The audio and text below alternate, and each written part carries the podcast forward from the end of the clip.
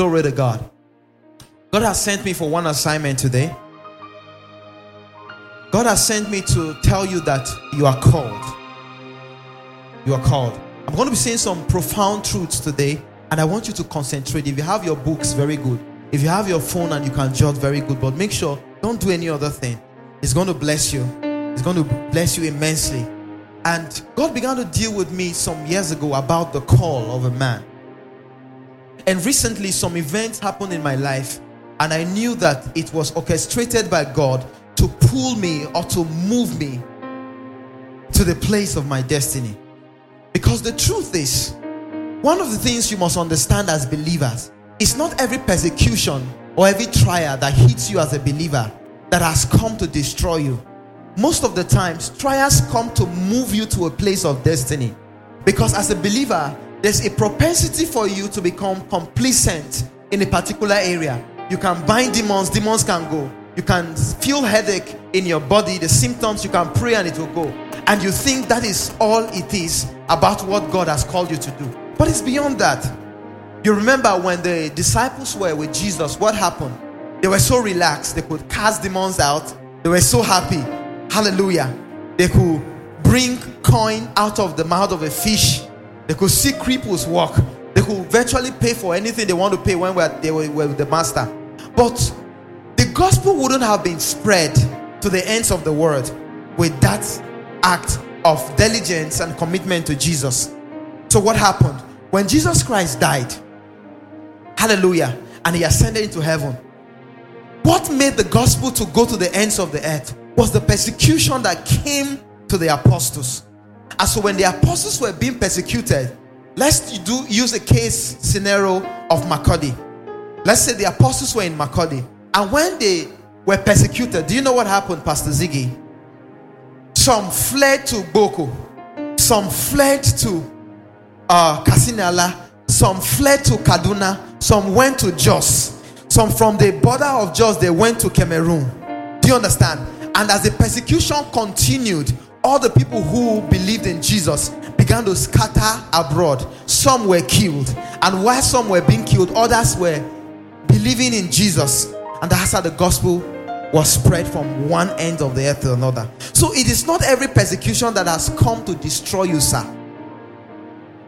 It is not every persecution. Some persecutions and some rejections come to propel you into your destiny. Because sometimes God sees that you are comfortable where you are, and God wants to move you to a place. Because see, the work of God can never be done in comfort. Even training a fish cannot be done in comfort. If you are training a fish in a pond, it will change your life. A fish will change your routine. How much more winning souls for God? It will change your life. You can't be the same. The kind of friends you keep, Paul, you agree with me, since you gave your life to Christ and began to do the work of the ministry, it is not those same friends you have. Some have called you names thinking that you don't have time for them anymore because you are rolling with big guys. But they don't know that the call of God upon a life of a man, it stretches that man and alters your plans. Hallelujah. And I'm here to tell you today about the qualified life. And the qualified life is about the man that God has qualified. The Bible says in the book of 1 Corinthians, it's not that we are qualified on our own self. It says, but by the grace of God. That's what gives us the qualification. We do not come out to say we are worthy, we are holy. Do you understand? It is because of the deposit of Jesus in the inside of us. That's what qualifies us. If not, a normal man like me, I'm not brilliant, I'm not sharp, I'm a fearful man. But when I encountered God, I became fearless. Wisdom came upon me that I imagined where it came from. That's what the Lord can do to you when you accept his leadership into your life. Glory to God. And so to enter into your call, the first thing that is required, put it down, is that you must start with God. The first thing that is required is that you do what? You start with God. Yes, you can use your phone. The first thing that is required is to do what? To start with God. Now, your call is so important to God. Your destiny is so important to God because Other people's life are dependent on you. I was talking to my wife this morning or yesterday night, and I said the reason why men and women need to discover what God has called them to do is because the failure to recognize your call and your destiny is a failure for others to enjoy the benefits of heaven that is tied to you. You get what I'm saying, Malik? So if you don't manifest today, Malik, there's a propensity that your family and the people's destiny that are tied to you may never find expression on earth. That's how it is. That's how it is. And so every time God begins to perfect you, every time God begins to press on you to move into a place of your call, what God is trying to do is trying to honor the prayer of men and women that are on their knees and saying, God, show me who am I. Some persons, who they are is in the realization of who this guy is. And that's why you must value your call. You must value what God has called you and ordained you to do. So I say, in understanding and walking into your call, one thing is required. The first thing is what? You should start with God. The Bible says, in the beginning was the Word, and the Word was with God, and the Word was God. Hallelujah. Sorry, let me get my scriptures. I said the first thing that is required is to do what? No, say it like a minute. Good. In the book of Genesis chapter 1 verse 1, in the beginning God created the heavens and the earth. In the beginning, who? So in the beginning, you saw that it was not the devil. In the beginning, it was not the chaos. In the beginning was who? Was God. Hallelujah. In the book of John chapter 1, verse 1 to 4, it says, in the beginning was the Word, and the Word was with God, and the Word was God. The same was in the beginning with God. All things were made through Him, and without Him was not anything made that had been made. In Him was life, and the life was the light of men. In the beginning was what? The Word. And the Word there is Jesus. Hallelujah. The Word there is Jesus, because scriptures told us that Jesus is the Word of the Father. Hallelujah. So when God in the beginning spoke and said, let there be light, He's actually speaking Jesus into manifestation. Hallelujah. So in the beginning, God. In the beginning was the Word. So every man's call must start with God, because God is the manufacturer and the giver of the call. So if the manufacturer is not involved in the operation of the product, then bet me the product will not be operated optimally. Now, this is one of the things we do as Nigerians. When we buy this flat screen television, brand new, what do? The normal thing a Malik or a pastor, Harrison or a pastor, Ziggy or Paul will do is to open the television from the carton, plug it into the power source, and just on it and begin to look for channel. So when they look for channel and they are not able to find the channel, or they could not fine tune, then they will now go to the carton and look for the manual. So that's how a lot of Christians and believers live their life. They go through life, struggle, hustle, do everything. Do you understand? And when they crash land, they come back to God. You are too faithful to disappoint me. If you don't help me, where else will I go? Meanwhile, the first thing to do is to go through the manual to see how this television will be able to perform optimally. So that's what God requires of us. In the beginning, it has to be with God. In the beginning that you discover your babe in the university, it has to be with God. In the beginning that you want to propose to her, it has to be with God.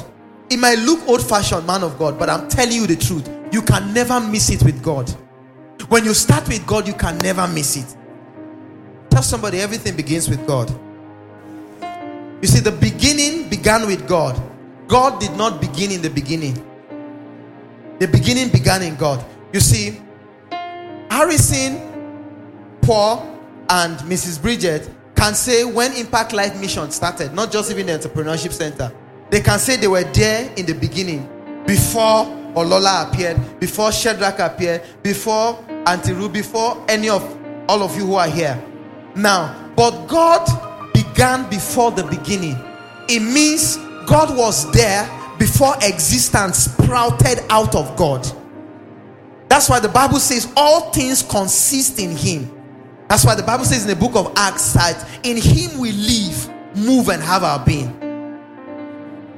The only reason why God does not control you or stop you from smoking or committing fornication or adultery is because God does not want to alter the will of man, the free will of man. If not, God knows everything at all times. God is everywhere, though he is not actively operational in a particular place, because God has respect for jurisdictions. Hallelujah. Now, that's not what I'm diving into right now, but just to let you know that the beginning began with God.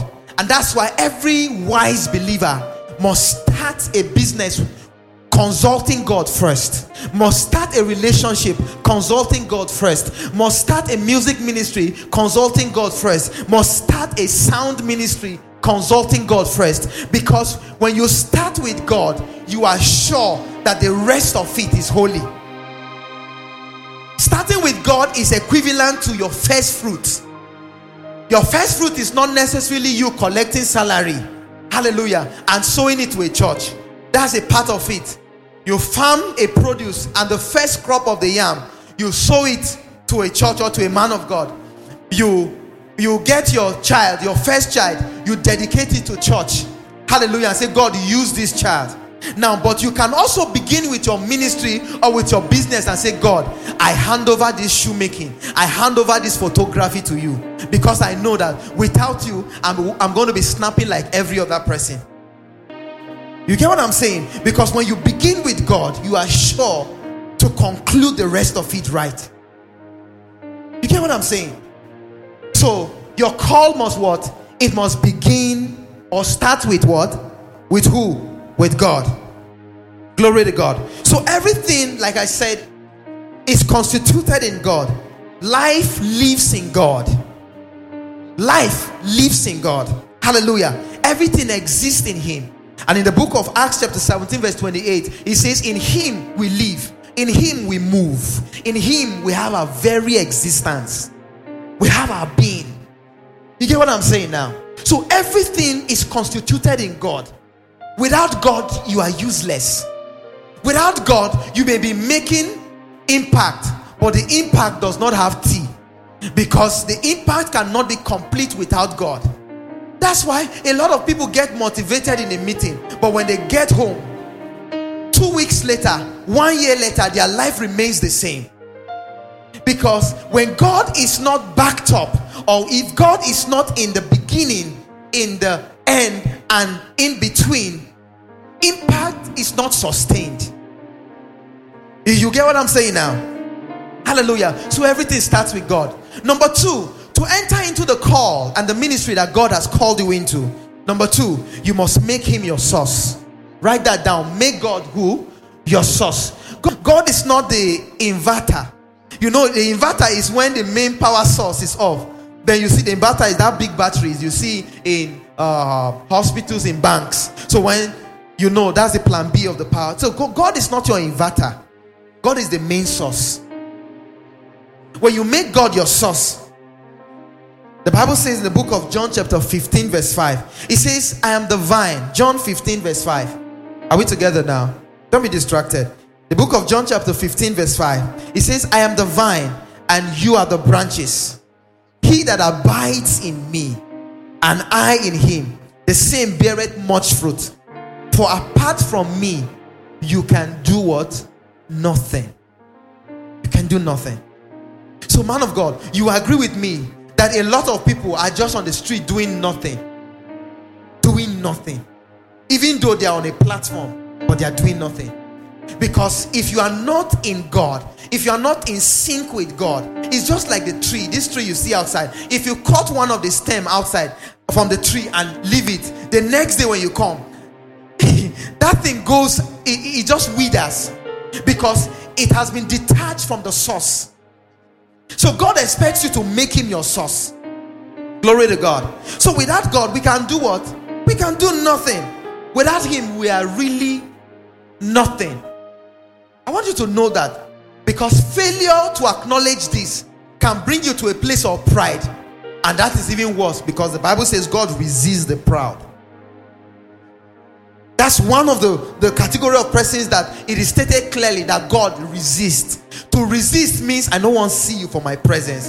To resist does not just mean I beg, don't come. To resist means I am consciously contending against you. Do you understand? To resist means I am opposing you. Anything that will make you succeed, I will oppose it and truncate it. You get what I'm saying now? Hallelujah. So outside God, we are incapacitated. Whatever capacity we can boast of that is outside God, it is no capacity. Outside Him, our life loses meaning. Glory to God. It loses meaning. We can't make any difference. To the preacher, he is the inspiration that we teach. To the man who handles the sound, he's your technical man. To the man who handles the light on the stage, he's the light of the world. Hallelujah. To the man who is a caterer, he's the bread of life. You get what I'm saying now? To the doctor, he's the great physician. Glory to God. So he's everything in between. He is life, he is love, he is your source. So imagine that God is not your source. What more can you achieve? Nothing. Nothing. You can't achieve nothing. Glory to God. So outside God, no meaningful impact can ever be made. No meaningful impact. Outside Him, our life's journey on earth will be futile. Hallelujah. Do not make any sense, because God is my source. How I wish you would say that. God is my source. Say to yourself, say, God is my source. Now close your eyes and say, God, you are my source. I have acknowledged that without you, I can do nothing. You are my source, and I depend totally on you. I want you to, in 1 minute, just rededicate yourself. Make that commitment one more time to God. Say, God, I acknowledge you as my source. In any way that I have detached myself from you, I reunite myself back to you. I make you my source afresh. Make that your prayer, just for 1 minute. Make that in the quietness of your heart. Say, God, I make you my source. You are my source. For it's in Jesus' name we pray. Now, a lot of people will say, Mr. Tim, from the beginning you said, God knows everything. He created the heavens and the earth. So why do I have to make God my source?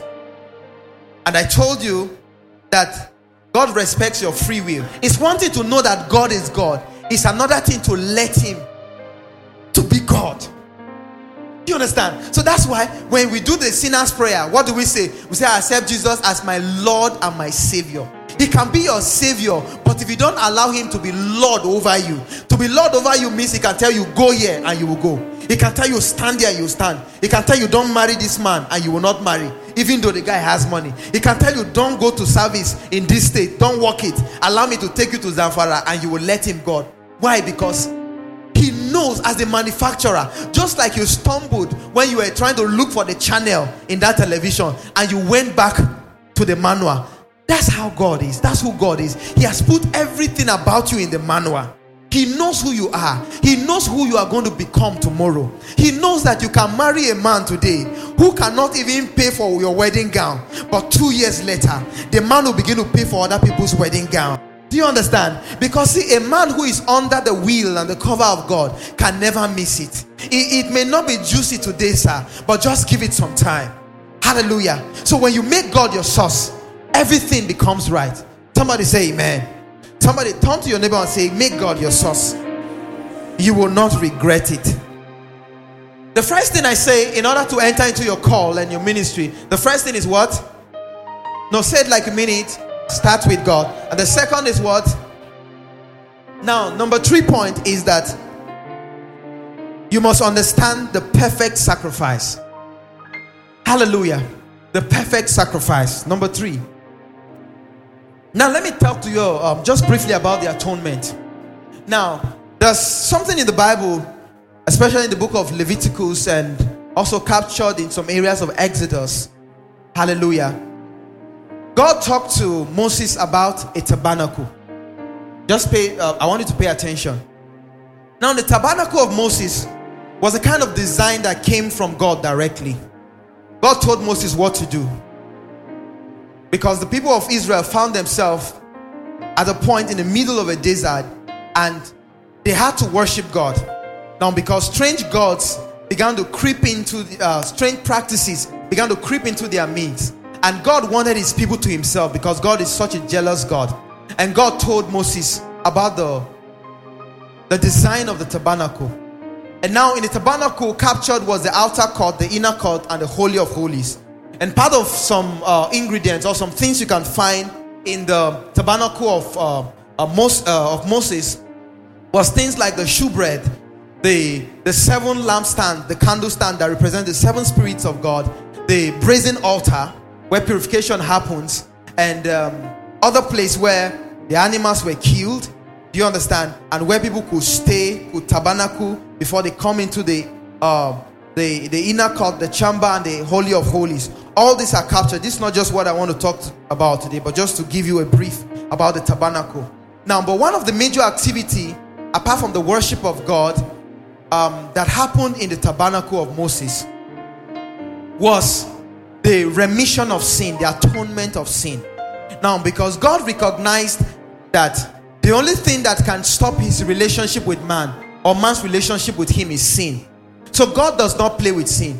And in the early testament, which you call the Old Testament, God always finds a way to purify his sons and daughters from sin, because he knows that the only way the devil will be able to take you away from him based on guilt and what you've done and condemnation is through sin or via sin. And so God always wants a way that his people, his children, will always come to the place of purification. So one of the things that happen is the atonement, where people bring all manner of animals, the bullock, that's like the castrated young cow, the dove, the lamb, do you understand? And all manner of animals that were seemed pure, hallelujah, by God. And so what happens is that based on the level of your sin, you can bring either a cow, a bullock, a lamb, or a bird. Do you understand? To purify your sin. And one of the practice was, if you bring something like a lamb in the early testament, and the priest will be with the lamb and be praying to God concerning your sin while you lay your hands on the head of the animal, then the animal will be butchered. So the blood now will be used for the purification. Some will be used for atonement to God, while some will be sprinkled on you, do you understand, to show that your sin has been forgiven. So it means that lamb or that dove took your place, and that's like what is to come, the death of Jesus on the cross. So that's why the Bible says that Jesus Christ is the Lamb of the world, who take away the sins of the world. The Lamb of God, sorry, who takes away the sins of the world. Because that lamb, whenever it's been slain, when the blood is spilled out, what happens is that your sin is being atoned for. Now, but as God began to take us, God knew that that annual practice was not enough to take man from his sin. So God devised another means, because one of the way God works with us is that he works with us from one dimension of glory to another. God does not display everything to us at once, even though he knows the end of a thing from the beginning. He takes us from one process to another, because we are humans and we are limited. We can't absorb everything at the same time. So that's why God takes us through process. And now it came to a point where Jesus Christ had to die for our sins. And the Bible says that when Jesus hung on the cross and he gave up the ghost, what happened was that there's a big curtain from the top to the bottom that separates the inner court from the outer court and the Holy of Holies. Hallelujah. That the ordinary men like you and I could not enter. Only the high priest could enter. Now, but what happened when Jesus Christ died on that cross? There was a mighty earthquake, and that big curtain was torn from the top to the bottom to show that man is no longer restricted. There's an unlimited access to God. So it's no longer a pope, it's no longer a bishop, it's no longer a prophet that could access God and hear God directly. It means Okeb can be in his drum and say, Lord, what do you want me to play today? and the Lord will order his steps, will order his hands. Sound Ferry can go to an event where men who are mounting sounds better than him in the state, and he'll say, Lord, grant me wisdom. With his small Beringa mixer, he'll be able to deliver more than what people with millions will come. Why? Because when Jesus was slain on the cross, his body was torn into two. That body that was torn was a symbol of the curtain that was torn. And so that's why the Bible says, in him we live, move, and have our being. So your access and your redemption is not outside Christ. It was in Christ. When that curtain was torn open, that curtain that you did not have access to because you were not a high priest, when Jesus died on the cross, you were able to walk into Jesus through the access to access God. Hallelujah. Freely, without any guilt, without any condemnation. So the perfect sacrifice, not just one aspect of the gospel, the perfect sacrifice is the gospel. So without the perfect sacrifice, you'll be praying in tongues, sowing seeds, doing the works of God, but you are still limited. You are still limited because God has not designed life to be outside Christ. So when you want to do it by yourself, it's going to be struggle. It's going to be struggles every year. It's going to be struggles every year. And God is talking to me to speak to somebody here that the struggles can stop if you make Jesus your source, if you understand the perfect sacrifice, and if you start with God. Glory to God. Hallelujah. So this is very, very important. The perfect sacrifice, something you must understand. In the book of 2 Corinthians chapter 2 verse 14, I want you to note that scriptures down. The Bible says, but thanks be unto God, who always leadeth us in triumph in Christ, and maketh manifest through us the savour of his knowledge in every place. Are you there? Let me point something to you. 2 Corinthians 2:14. 2 Corinthians 2:14. Are you there? But thanks be unto God, who always leads us to triumph in who? In who? Say in Christ if you're not there. In your Bible it says in Christ. Who always leads us to triumph in who? In Christ. So sir, your triumph is not outside Christ. Your triumph is where? In Christ. Your triumph is in Christ. Somebody say glory to God. Say my triumph is in Christ. So victory is always ours to enjoy in Christ Jesus. It's not outside Jesus, because the perfect sacrifice of Jesus on the cross, because of that sacrifice, you have been made qualified. Somebody say I am qualified. So when you see Mr. Tim on social media say I'm qualified, this is what I bank on. I'm qualified not because I went to school to read a small degree, not because I can wear some shirts, not because I can drive some cars. I am qualified because of the perfect sacrifice of Jesus on the cross. So if you understand this, say to yourself, I am qualified. No, say it with all conviction. I am qualified because of what Jesus did on the cross. I am qualified. Somebody say glory to God. And you see, the interesting thing is that you weren't making plans to live right before the loving arms of the Father were stretched to take you away from sins. You were not planning to live right, because the Bible says, while we were yet in sin, in the book of Romans chapter 5 verse 8, it says, while we were yet in sin, Christ died for us. So see, we're not planning that, okay, next week I'm going to stop sinning. So when Jesus, or when God discovered that, wow, my son wants to stop sinning next week, then he will now be jogging and waiting for you the next week. So when the next week now came and you changed your mind, then he now hugged you and began to love you. No. It says even while you were yet in sin. So for some of us, God had to literally pull us away from sin. Get out from here and live a life of righteousness. God had to inflict you with something. God had to send a man of God and say, you will die if you don't stop from your sin. And suddenly, that you will die, that means nothing to you, because as a cultist, you used to kill people. Death means nothing. But because you heard that word from an anointed man, it means God literally pulled you. Thank you, man of God. So while you were yet in sin, for some of you, while you were trying to go and visit a boyfriend in a state to commit fornication, a tract was handed over to you in the bus, and that's how you came down in Akwanga and turned back to Makurdi. while you are yet in sin. So you are not making plans. So it has nothing to do with who you are or what you are trying to do for God. No, the New Testament gospel is not about what you are going to do for God. It's about what God has done for you. Somebody say amen. It's not about what you are going to do for God or what you are trying to do for God. It's what God has already done for you. So what we do in the New Testament is that we appropriate it, we receive it. We lay hold. We take what God has already done via the perfect sacrifice of Jesus.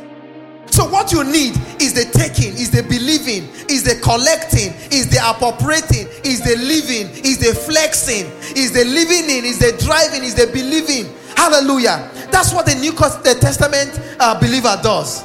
It's not the struggles. The Bible says, by strength shall no man prevail. No man, you can't prevail by sin, by strength. See, you can't try to stop sinning. No, let me just tell you now. You understand? But the only way you can live it is when you accept what Jesus has done for you. Hallelujah! And suddenly the struggles will just fizzle away. Hallelujah. Father, we give you praise. We magnify your name.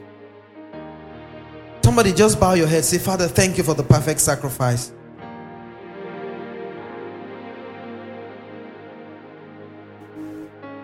Father, we give you praise. Father, we worship you.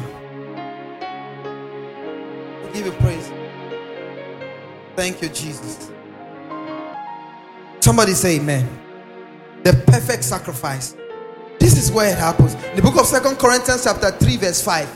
In the NLT it says, 2 Corinthians 3 verse 5. It says, it is not that we think we are qualified to do anything of our own. Our qualification comes from God.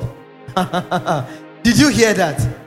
It is not that we are qualified to do anything on our own. But our qualification comes from where? From our BSc in Mass Comm. From our BSc in Theology. From our ministry, our qualification comes from where?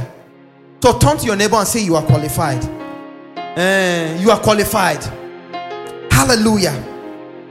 So our qualification is tied to the cross. It's tied to the cross. When I see the cross, I see my weakness. But when I behold the cross, therein lies my unforgiving, frail self. Hallelujah. That the blood of Jesus has paid for. Oh, your blood has washed my sins. For your blood has washed my guilt. For your blood has made me righteous.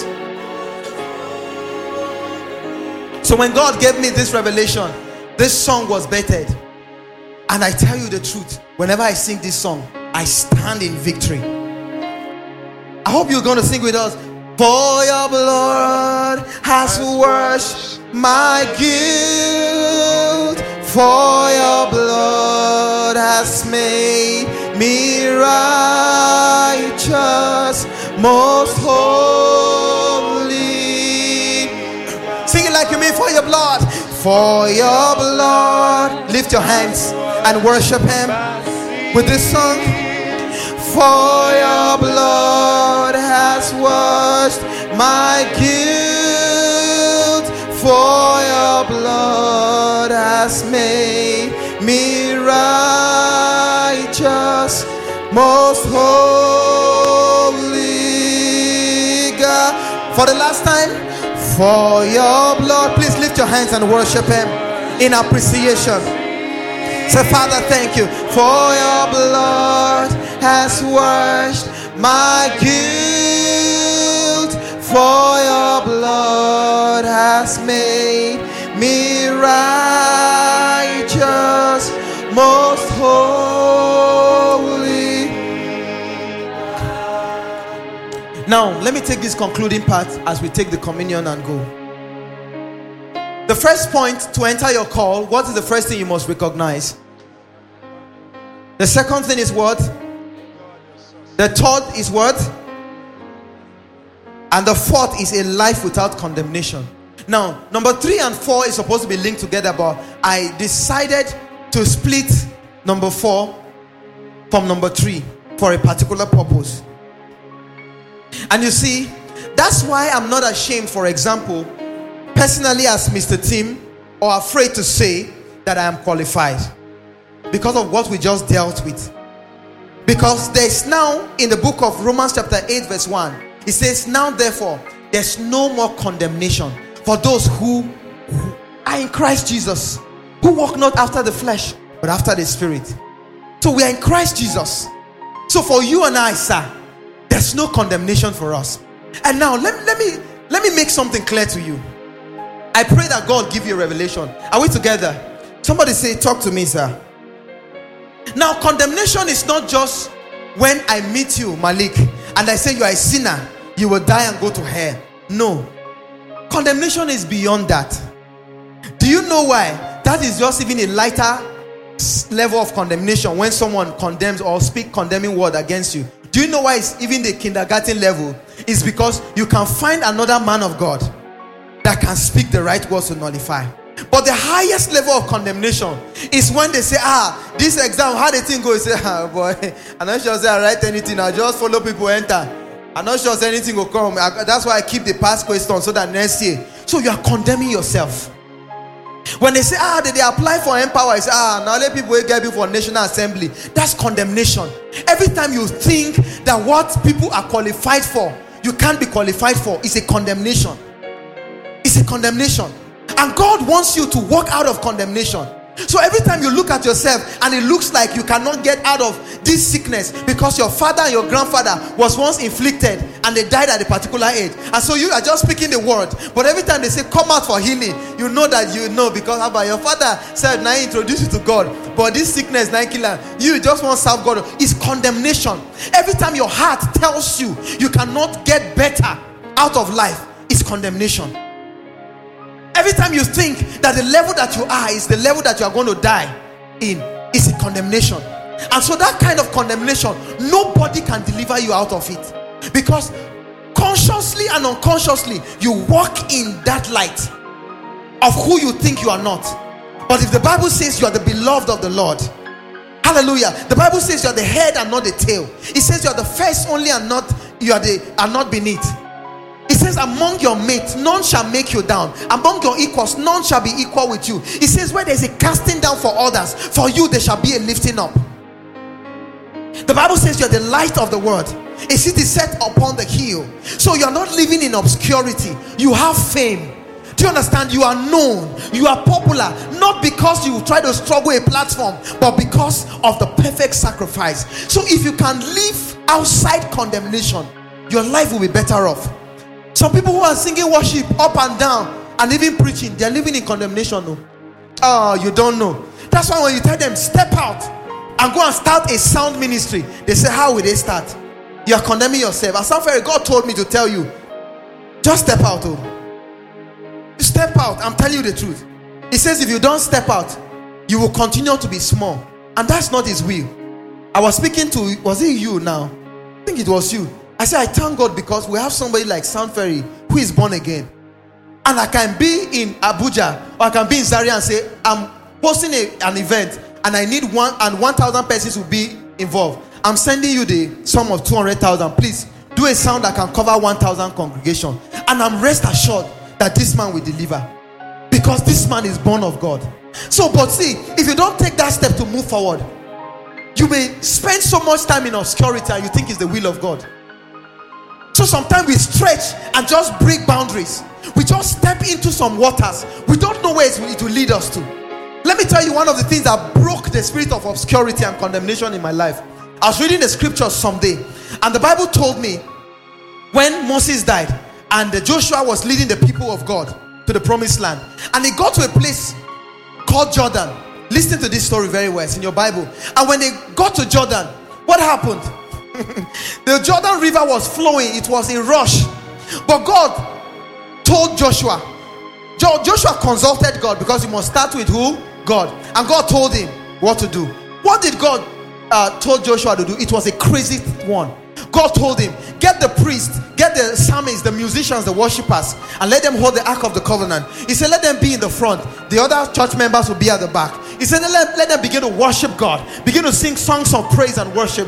Give praise to God. Begin to give declaration. And he said, as they are worshiping, let the priests and the worshippers take the first step and put inside the rushing water. Not inside Gugao, not inside well, not inside gutter, not inside stream, inside the rushing water of Jordan. And they believed God, because I told you about believing God. And this is what happened. As they began to worship and they took the first step and they landed into Jordan, the water splitted. Bam! Because see, when God tells you run and pass into this wall, God will already have made a door in the wall. So God never gives you an instruction without a provision. And so men who understand how God operates, when they inquire of God and they know that what I'm about to do is not covetousness, it's not sin, and God gives permission, they just take the step and they begin to go. And suddenly the door opens. And when I say suddenly, I'm not saying when you just enter the thing, pam, or no. It takes a little while, a process, but you can never miss it with God. Glory to God. So see, quit condemning yourself. Say to yourself, I'm the righteousness of God in Christ Jesus. If anybody deserves any better thing, then that person is Mr. Tim. If you like, call my name. If anybody deserves anything good in life, that person is Mr. Tim. If anybody deserves to walk in the miraculous, that person is Mr. Tim. If anybody deserves to walk in the provisions of God, that person is Mr. Tim. Somebody say amen. So you need to understand, as a roundup, that the freedom you enjoy in Christ brought a moment of limitation to Jesus. He was not limited on the cross by the nails. He did not hang there because the Roman soldiers were so strong and could stop him. Hallelujah. But he was limited on the cross of Calvary for your sake, in order to purchase your freedom, in order to give you that free access to the Father, in order to make you who God wants you to be. So imagine how Jesus will feel when you are incarcerated in condemnation, when you consistently live in condemnation, both what people say and what you say to yourself. Imagine. It means what Jesus has done is stupid. Yes, now. That's what it implies. And you see, the worst thing, it's not even about you only talking about condemning word and all that. It is even more dangerous for ministers of the gospel of Jesus Christ to base their ministry on condemnation. It is dangerous. That kind of ministry can never grow. It's not a cause. Because you cannot be where God used to be and expect to be in the promised land. You get what I'm saying? A lot of ministries are still in the shoebread, in the tabernacle of Moses. You understand? And God has teared that curtain already. In Israel right now, when they, because you know, Jewish, the Christian faith was carved out from the Jewish religion. So in Jews, in Jerusalem right now, in Israel, all over in Israel, even whenever they go through that Passover lamb and they go through those routines, power is no longer there anymore. Because Jesus, God don't change address. He now lives in you. Say he lives in me. Hallelujah. He has changed address. He now lives in me. It's no longer in any temple that was built by Solomon, or any temple that was designed or orchestrated by Moses. It's no longer in those temples. Hallelujah. He now lives in you. Somebody say he lives in me. And this is the good news, number 5. And that is the last. We're going to be on our feet. Okay, I'll tell you when to be on your feet as we take the good news. In the book of Philippians, number 5 is the good news. The number 5 point. Philippians chapter 1 verse 6, and that's the last point, says, being confident of this very thing, that he who have begun a good work in you will perfect it unto the day of Jesus. Say to yourself, my name is Mr. Tim, and God has begun a good work in me, and he's perfecting me day by day. Somebody shout glory. Somebody shout glory to God. So your call is important to God. Destinies are dependent on you. Your life is also important to God, and he will complete what he has started. Don't throw in the towel, because every great vision is challenged, and yours will triumph. If God has said it, God will bring it to pass. If God has called you by name, then God will establish you. No weapon that is formed against you shall be able to prosper. Every tongue that is risen up against you in judgment is condemned in the name of Jesus. You are the redeemed of the Lord. Open your mouth and begin to confess your right in God. No, I don't want you to pray in tongues, so speak those words. Say, I'm the righteousness of God. I am walking in victory. I am walking in righteousness. I am no longer condemned. I'm not struggling with sin. Sin is not struggling with me. Man, we don't have a business. Man, I walk in prosperity. I walk in the fullness of God's grace. Oh, man,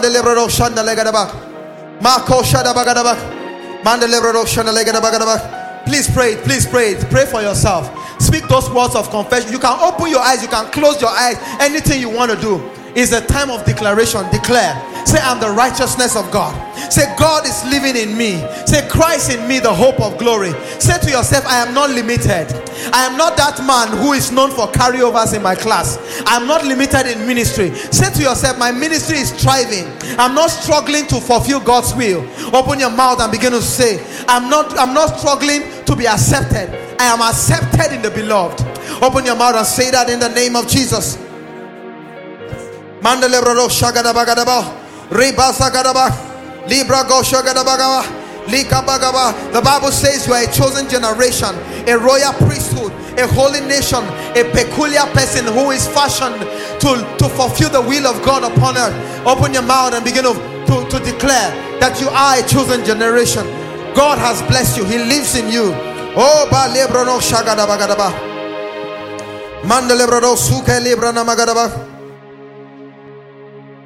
Father,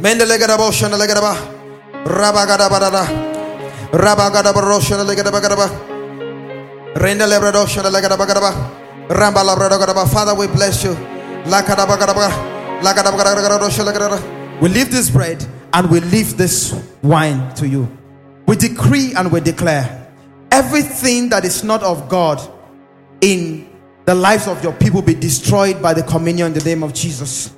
As you take this wine, let the blood of Jesus flow in your body and destroy everything that is not of God. I decree and I declare by this communion, every ancestral curse, every demonic curse, every curse of the law is broken today in the name of Jesus. As we remind ourselves of the blood and the body of Jesus, every limitation that you have ever experienced in your career, it is broken today in the name of Jesus. Every evil dream that you have struggled with is broken today in the name of Jesus. That fear of you not going to be a good mother or a good wife or a good husband or a good father is destroyed in the name of Jesus. The Bible says perfect love casts away all fear. I decree and I declare by the love of Jesus that we share today, every fear is dislodged in your body, in your life, in the name of Jesus. Is there any symptom in your body? As you take this wine and this bread, every symptom is destroyed right now in the name of Jesus. I bind every sickness, every high blood pressure, every asthma that you are plagued with. In the name that is above every other name, it is destroyed in your life right now in the name of Jesus. You are healed from the crown of your head to the soles of your feet. And to God, who is able to save us and keep us perfect in His holy arms, Father, we submit ourselves to you. And we say, take charge.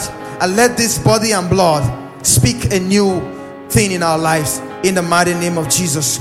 As you take it with all smile and joy and enjoy yourself, because if God have said it, do you understand? He'll perfect it in Jesus' name. Hallelujah. So there's a bread there and it has all been blessed.